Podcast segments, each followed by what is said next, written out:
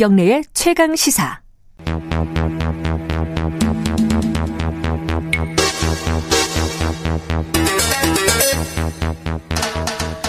사건의 이면을 들여다보고 깊이 있게 파헤쳐보는 시간입니다. 추적 20분 두 분 모셨습니다. 박지훈 변호사님 안녕하세요. 네, 안녕하세요. 박지훈입니다. 한겨레 신문 김한 기자님 안녕하세요. 네, 안녕하세요. 오늘 오랜만에 전두환 씨 아. 얘기를 한번 해보겠습니다. 이게 어 며칠 전에 이제 그 법원 판결이 있어서 그렇죠. 얘기를 하는 거긴 한데 이게 뭐 오래된 얘기입니다. 이 전두환 씨의 재산 추징 관련된 네. 얘기죠. 이게 뭐 국민 여러분들, 청취자 여러분들 다 기억하실 거예요. 어, 자기는 이게 언제였죠? 1988년? 그 그죠? 백담사 들어갈 때. 네. 그때 이미 어, 나는 재산에 미련 없다. 아, 국민의 뜻에 따라서 처리를 해달라. 굉장히 네. 물론 이제 죄짓고 들어가는 거긴 하지만 쿨하게 갔어요, 어. 그죠? 내 재산은 29만 원뿐이다라는. 그 나중 네, 나중에 보니까 이거 한, 뭐 무슨 미련이 많으신 것 같더라고 네. 이분은 그죠? 네. 자 며칠 전그 어, 법원 판단 이거 어떤 그렇죠. 건지 좀 얘기 를 해주세요. 검사가 추징을 이제 하려고 추징은 뭐냐면 안 냈던 그 금액들 네. 그것을 받기 위해서 지금 자기 집들이 있어요. 음. 예컨대 본인 명의는 아니라도 연희동 집, 네, 연희동 집들이 있는데 그 네. 집에 대해서 집행을 하려고 하니까 그거에 대해서 집행이의를 제기를 했고요. 네. 전두환 측에서. 그게 이제 저 이순자 씨 명의로 네. 돼 있는 거죠? 그렇죠. 그렇죠? 이순자 씨 명의도 있고 또 다른 사람 명의도 있는데 음. 그거에 대해서 일단은 전두환 씨 측에 네. 좀 승소가 된 그런 상황입니다. 음. 원래 집행이 되려고 했는데 예컨대 이제 두 가지 요건이 좀 맞아떨어져야 됩니다. 이게 취득한 뇌물이나 그 재물이 돼야 되고요. 전두환의 아. 재임 기간 시간 예. 동안 또 그리고 이것을 불법 재산이 알면서도 그 정황을 알면서도 그것을 다시 받았을 때 음. 이순자가 받든 그 자식들이 받든 처남이 음. 받든 그랬을 때 이제 이게 가능한데 문제는 뭐냐면 그 연희동 본체죠. 네. 그 토지, 네. 정원 이런 거는 1969년도 이순자가 구입한 거기 때문에 아, 그 뇌물하고 상관없다. 너무 이전에 구입된 거다. 그래서 아. 요거에 대해서는 집행을 할 수 없다. 불법 재산이 아니다라고 본 것입니다. 근데 불법 재산 여부를 떠나서 추징금을 받아야 되니까 돈을 다 빼돌려 놓은 겁니다. 음. 자기 명의로는 진짜 29만 원밖에 없는 것 같아요. 아 그런가요? 예, 뭐 모릅니다. 없는 거 아니에요? 뭐 정확하게는 모르겠습니다. 줄어들지도 늘어나지 아니 노인연금이라도 나오는 거 아니에요? 일단은 자신의 명의가 아니라 타인명을 다 돌려둔 걸로 보이거든요. 이순자 아니면 뭐 네. 자, 자식 자녀들 많잖아요. 네. 근데 이제 이른바 전두환 몰수법에 따라 가지고 네. 불법 재산이고 그 불법, 불법 재산을 알면서도 증여라든지 받 았을 때 네. 추징이 가능하도록 지금 해놨는데 그걸 지금 통과한 겁니다. 지금 상황상으로는. 음, 그 어쨌든 그 법원이 이거는 추징 압류할 수 없다 이렇게 그렇죠. 해버린 거고. 근데 그 연희동에 그 아까 말씀하신 박준 변호사 말씀하신 네. 본체가 있고 네. 뭐 땅, 그러니까 정원이 있고 네. 그리고 또 별채가 있고 이게 각각 좀 나눠져 있다면서요. 근데 별채는 또 뭐 이렇게 할 수 있다? 그 압류를 아, 할수 있다? 며느리 이윤혜 씨가 지금 소유를 하고 있는데 원래 네. 이제 처남 이창석 씨한테 넘어갔다가 이제 며느리에게 넘어갔는데 이 부분에 대해서 법원의 판단입니다. 법리로는 네. 불법 재산인 걸 알면서 취득했기 때문에 음. 이 부분은 압류가 가능하다 이렇게 판단을 한 건데요. 네. 사실 뭐 뒤에서도 말씀을 드리겠지만 저는 개인적으로 이런 식으로 판단하는 경우를 거의 못 봤습니다. 그러니까 음. 그 왜냐하면 전두환 씨가 연희동 자택을 헌납하겠다라는 약속을 이미 두 번이나 했어요. 그렇죠. 그러니까 88년도 네, 했고 지금 말씀하신 것처럼 백담사 갈 때 했었고 음. 기억하시겠지만 2013년도에 뭐 시효가 만료된다 이래 갖고 음. 막 논란이 있었습니다. 그래서 맞아요. 이때 국회에서 특별법을 만들어서 시효를 연장한 건데 네. 이때 장남 전재국 씨가 기자회견을 통해서 이 집을 포함해서 음. 가족 친척의 재산을 마련해서 그 추징금을 납부하겠다라고 이미 약속을 했어요. 그러니까 이 부분에 대해서는 이미 본인 당사자들이 그렇게 헌납을 하겠다라고 네. 말뿐이 말뿐이었긴 하지만 약속을 했던 상황인데 이거에 대해서 오히려 법원이 그 추징금을 납부해야 되는 대상자들에게 유리하게 음. 어, 이미 납부하겠다고 했던 재산인데 판단을 한 건데 뭐 어떻게 봐야 될지 좀 어, 납득이 좀 안 되긴 합니다. 법적으로요, 그렇죠. 누가, 어, 이렇게 얘기했어요. 내, 내가 전 재산을 다 이게 추징금이라든가 예를 들어 세금을 안 냈다 그런 거 내가 전 재산을 요걸 우리 집을 팔아갖고 하겠다라고 약속을 했는데 실제로 안 해요. 그러면 그거 어떻게 할 수 있는 방법이 사인 간의 계약이라면 모르겠는데 이거는 사실은 대국민 뭐 약속. 뭐 공인이라 또 볼 수도 없지 않나 싶어요. 아. 전재국 씨나 이런 이런 말은 막 해도 되는 거네요, 그러면. 막 하면 안 되는데 법원에서는 그런 걸 갖고 이렇게 법적으로 아, 구속하기는 좀 어렵지 된다. 않았나. 음. 그러다 보니까 아주 기계적으로 한 것 같아요. 음. 이 별채 같은 경우는 괜찮다 그러고 별채는 음. 압류가 가능하다. 왜 그냥 그 이후에 취득한 거고 불법 재산인 걸 알면서 취득한 거기 때문에 된다고 해, 해놓고요.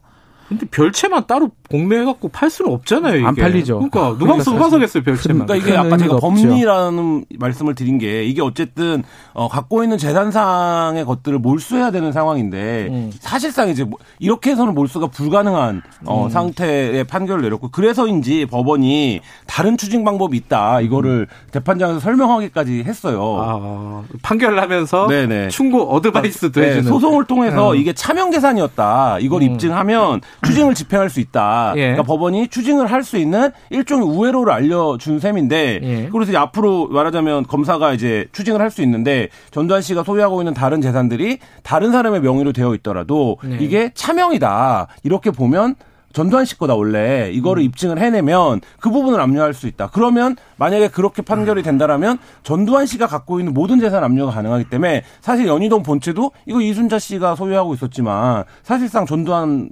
거다라는 음. 거를 소송을 통해서 입증을 해낼 수만 있다면 다 압류가 가능하다. 이런 음. 이제 일종의 우회로를 제시를 한 거죠. 그러면 이제 검, 검찰은 어떻게 할 겁니까? 이게 뭐 이건 상소를 하는 겁니까? 항고를 하는 이게 이제 어떻게? 고등법원에서 지금 네. 한 거거든요. 네. 대법원에 항고를 합니다. 결정에 대한 불복은 항고라고 아, 표현합니다. 판결에 대한 결정이니까. 예, 결정에 대한 불복을 아. 할 걸로 보이고 특히 하나는 뭐 이겨놨으니까 어쩌면 네. 하나는 괜찮은데 본체 부분은 대법원에서 항고를 통해서 다툴 거로 생각이 들고 음.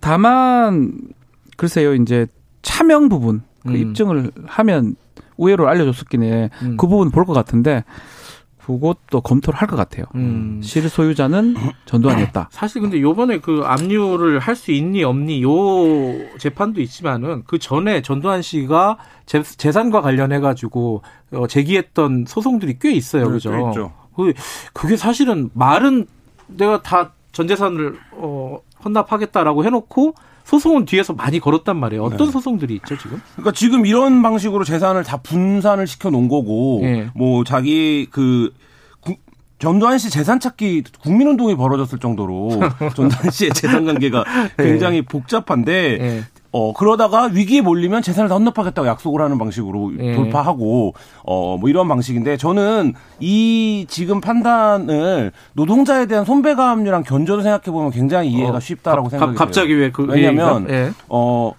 어떤 노동자가 파업을 했다, 파업을 했어요. 예. 근데 뭐 정, 정, 정당한 파업이든 설령 불법적인 파업이었다고 하더라도 네. 그래서 회사가 손배 가압류를 걸어요. 네. 그러면 뭐, 뭐 20억, 30억씩 개인들한테 거는데 예. 회사에 다니기 이전에 재산을 압류를 한 거냐? 음. 그걸 받아들일 수 있겠냐? 만약에 아. 어 그러면 그 불법 파업을 하기 전에 벌어들이는 소득에 대해서는 인정하지 않을 거냐? 왜냐하면 그 행위 이전에 형성된 재산이거나 혹은 뭐 그 행위와 상관없는 재산이니까. 근데 우리가 그렇게 생각하지 않거든요, 일반적으로. 그래서 선배가 암 제도가 굉장히 잔인하고 잔혹한 제도다라고 얘기를 하는데 이 전두환 씨 재산에 관해서만은 권력을 잡기 이전의 재산은 권력을 잡기 이전에 했으니까 부정축제를 보지 않고 음. 권력 이후에 어. 뭐 양도를 했는지 어떻게 했는지 모르지만 매매를 했는지 모르지만 이 재산들은 또 본인의 재산이 아니라고. 그러니까 범 전두환 씨의 권력을 통해서 형성된 재산인 것이 네. 사회적으로 너무나 명백함에도 불구하고 또 인정하지 않고 음. 이런 식으로 이제 포떼고 찻대고 다 해주는 형태의 판결 이걸 음. 과연 국민들이 납득할 수 있겠는가? 뭐 근데 뭐 충분히 저도 뭐 변호사로서 어떻게 생각하십니까 지금 말씀에 대해서 공감을 하긴 하는데 이제 네. 사실은 우리 헌법에 이제 인적인 음. 법률 그러니까 한 명을 처벌하기 위한 어떤 아니 한 명에 대한 법이라든지 음. 또 소급하는 법에 대해서는 항상 반대를 하고 위헌적 요소가 음. 있다고 합니다. 네. 전두환 씨 참 잘못했는 게 또 많고 예. 그 부분에서 추징도 해야 되고 하지만 법적 논리 같은 것들 뭐 법을 그거를 극복하는 법들을 만들긴 했지만 또 재판하는 과정에서는 법을 따지지 않을 수는 없는 것 같아요. 음. 그러다 보니까 좀 이상한 결론이 나긴 해요. 계속 보면 본체만 음. 뭐 본체가 지금 안 되는데 경매가 되겠습니까? 뭐가 음. 되겠습니까? 음. 안 되겠죠. 그래서 고민은 고민은 하고 있지만 또 법적인 또 한계 부분은 좀 분명히 있는 게 아닌가. 음. 생각이 듭니다. 음흠. 아쉽죠. 아쉽습니다. 음. 저도. 예. 지금 전두환 추징법이라고 2012년도에 네네. 만들었잖아요. 네. 그게 지금 위헌 재판 위헌 법률 그렇죠. 소송, 위, 뭐 위헌 법률 심판 제청, 예. 일로 올라가 있죠. 제가 지금, 지금 계속 말씀드리지만 네. 한 명에 대한 음. 또 소급해서 어떤 재산적 이익이라든지 처벌할 네. 수 있는 법안은 이 위헌적 요소가 있습니다. 어. 그래서 그 부분을 이제 판단할 겁니다. 이것도 이제 전두환 씨 측에서 네, 한건 거잖아요. 그렇죠? 이거 말고도 네. 뭐 재판 꽤 많이 걸어놨어요. 네. 이거 재판 걸려 있죠. 지금 말했던 재판 집행 정지하는 것도 걸려 있죠. 음. 행정성 걸려 있죠. 그래서 결국은 추징금은요. 우리가 한 번씩 보도는 하고 얘기는 하지만 10원도 지금 못 걷어들이고 있는 상황이에요. 음. 예전에 중간에 한번 받았던 거 빼고는요. 음. 계속적으로 이게 반복이 되고 있는 그런 상황입니다. 잠깐만. 그, 그 궁금하네요. 어, 느 정도 남았어요? 원래 한 2천억 넘었었잖아요. 2천억 넘었었는데 예. 991억 정도 지금 아, 남아 천억은 있어요. 천억은 받았네요. 네, 받아낸 어. 건데, 어. 근데 지금 이제 남은 재산을 받으려면 차, 차명 다른 사람 명의로 돼 있는 재산이 예. 전두환 씨 거다라는 걸 입증해 오면 된다라는 게 재판부가 알려준 우회로거든요. 음. 이게 또 상당히 오래 걸릴 겁니다. 어렵겠죠. 네, 그게 다 네. 알아서 법적으로 숨겨놨을 그렇죠. 텐데 네네. 어렵기도 하고 오래 음. 뭐 인정된다고 하더라도 오래 걸릴 거고 그렇다라고 음. 하면 사실상 이번 결정으로 이게 연희동 저택이 왜냐면 상징적인 재산이라고 그렇죠. 봤거든요. 제가 사고 싶더라고요. 아, 네. 돈만 있으면 네, 위에서 보니까 굉장히 좋더라고요 집이. 근데 네. 이 부분에 대해서 법원이 이렇게 판단을 했기 때문에 네. 남은 이제 추징금 환수 절차가 굉장히 좀 장기화되거나 지연되거나 혹은 어, 어떤 추, 법적인 추동력을 좀 잃을 가능성도 지금 있습니다.